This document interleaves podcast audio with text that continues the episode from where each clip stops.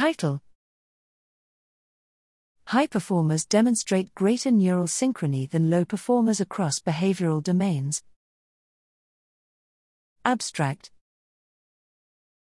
Heterogeneity in brain activity gives rise to heterogeneity in behavior, which in turn comprises our distinctive characteristics as individuals. Studying the path from brain to behavior, however, often requires making assumptions about how similarity in behavior scales with similarity in brain activity. Here, we expand upon recent work which proposes a theoretical framework for testing the validity of such assumptions.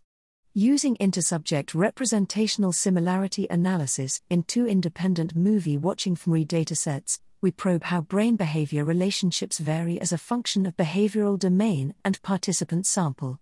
We find evidence that, in some cases, the neural similarity of two individuals is not correlated with behavioral similarity. Rather, individuals with higher behavioral scores are more similar to other high scorers, whereas individuals with lower behavioral scores are dissimilar from everyone else.